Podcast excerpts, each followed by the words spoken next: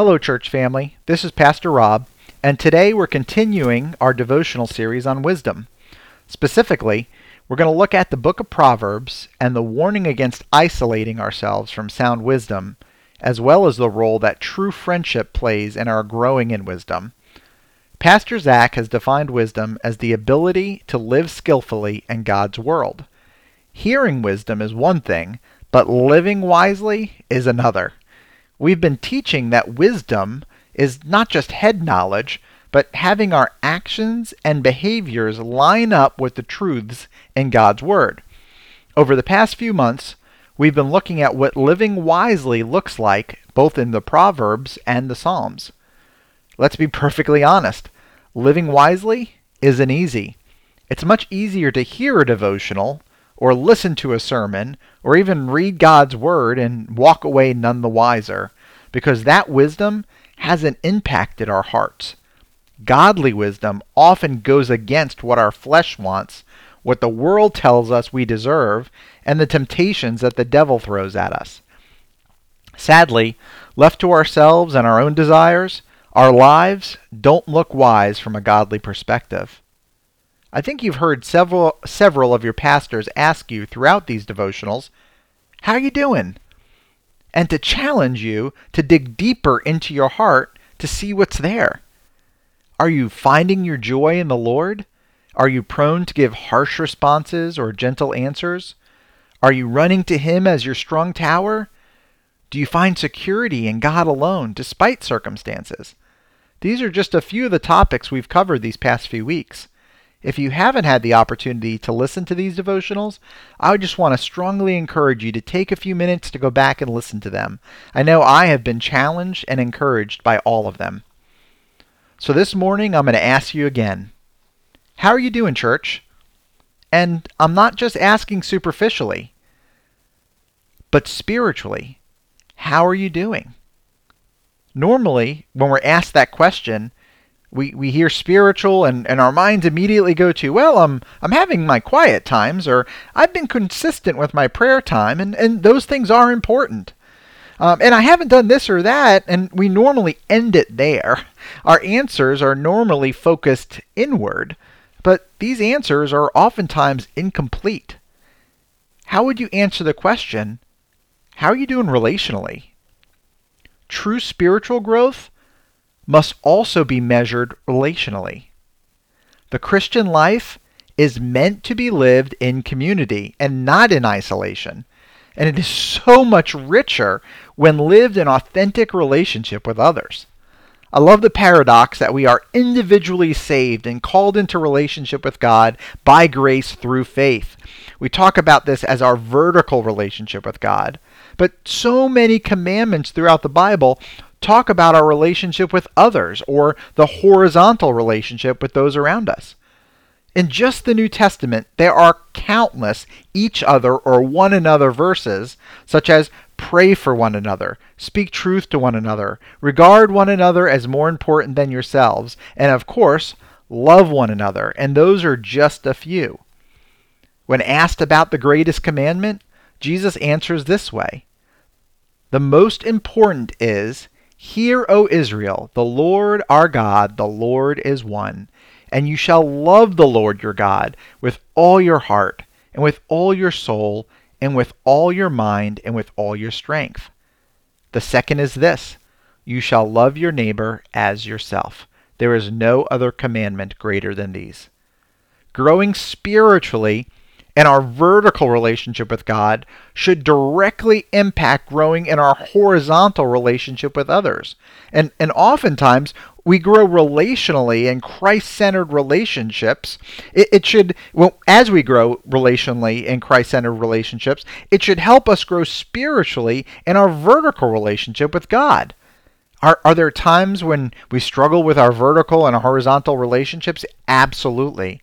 But each of those relationships should encourage us, encourage us to spiritual growth.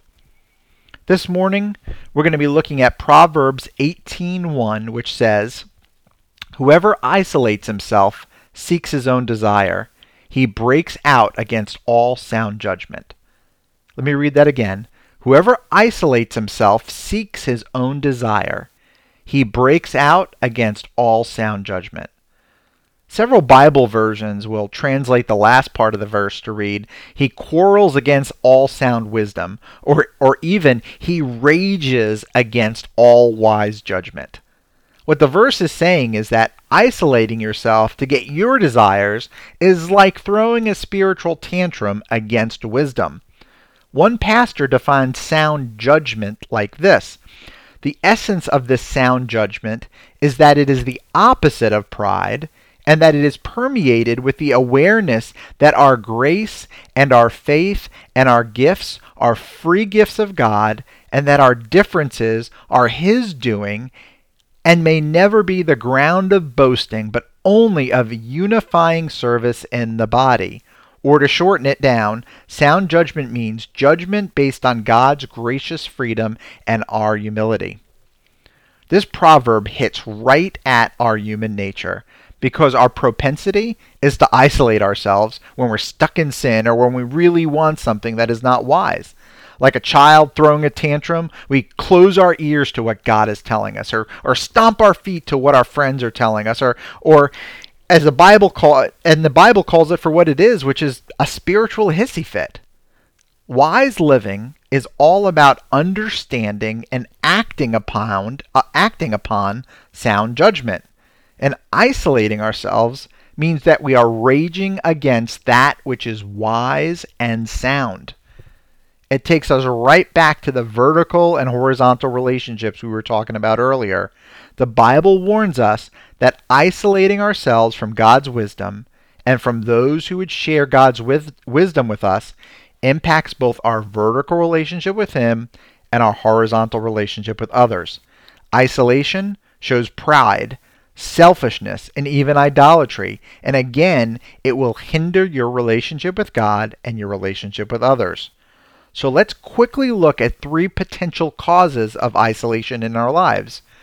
This list is not meant to be comprehensive, but common situations that we may find ourselves or others in. The first cause of isolation is sinful behaviors or desires. There are times we find ourselves in some type of besetting sin. A besetting sin is often defined as one that we constantly struggle with and are naturally inclined to. There are also times when it's not sinful behavior, but we're tempted by sinful desires.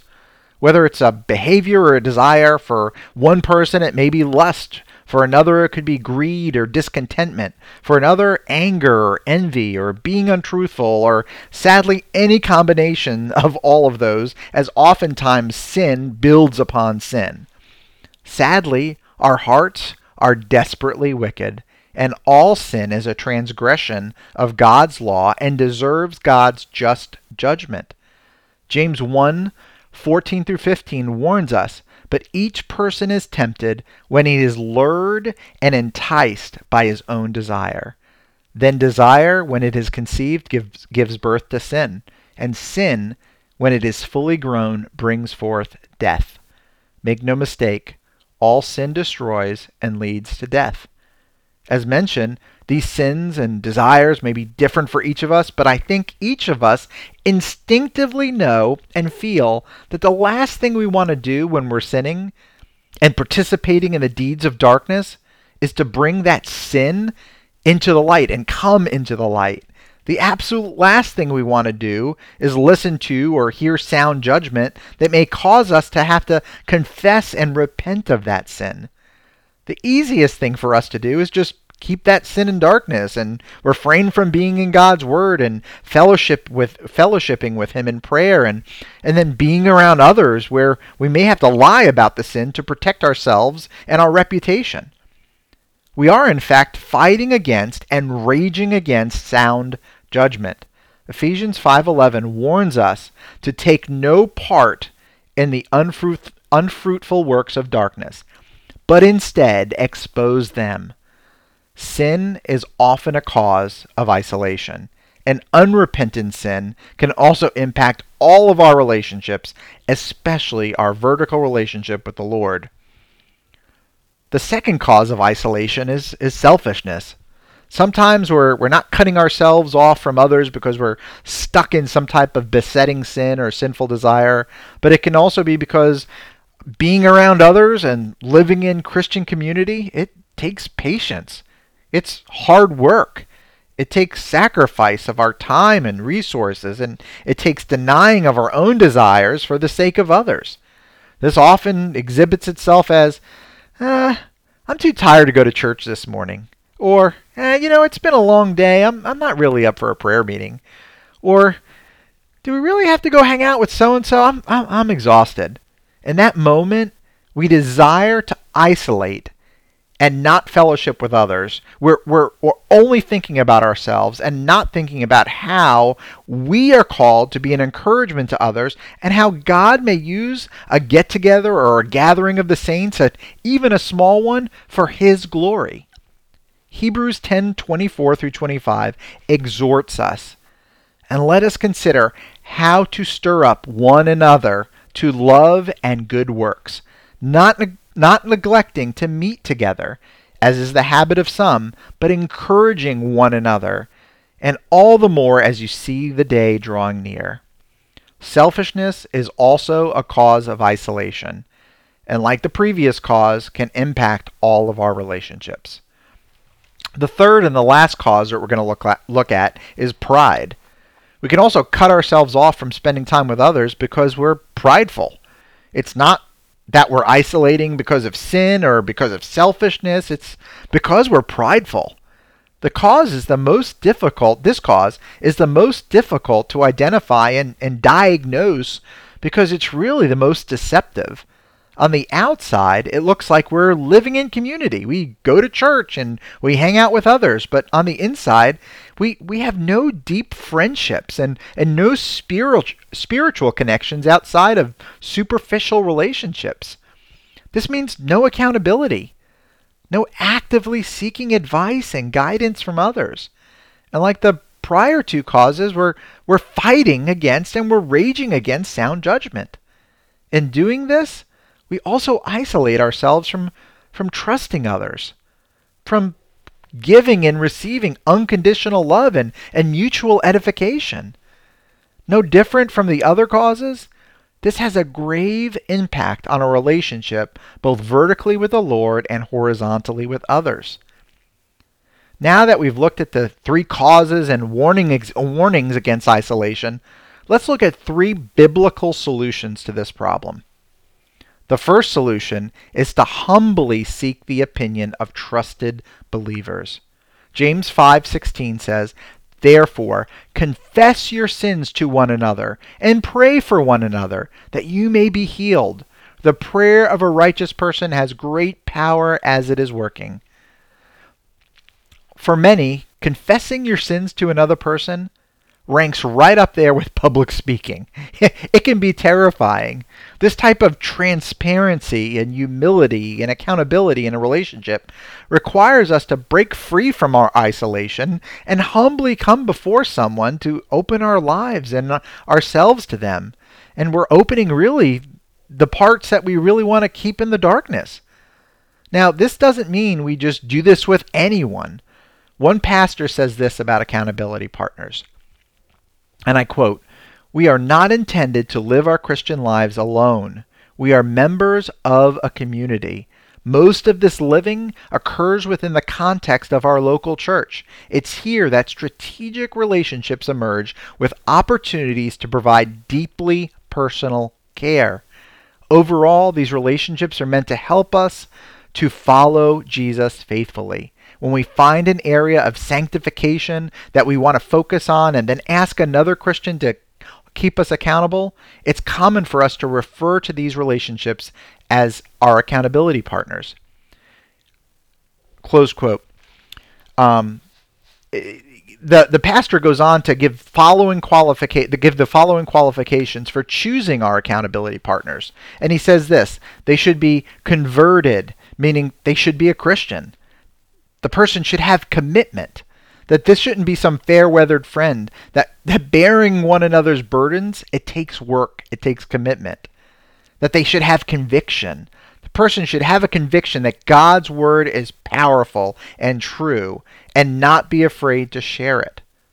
That person should have character. Now, this doesn't mean sinless, being sinless. It means someone who is also committed to the process of sanctification. The person should have courage. The person can't be afraid to call a spade a spade and say the hard things. The person should have clarity, both on God's word and their role as your accountability partner, and compassion.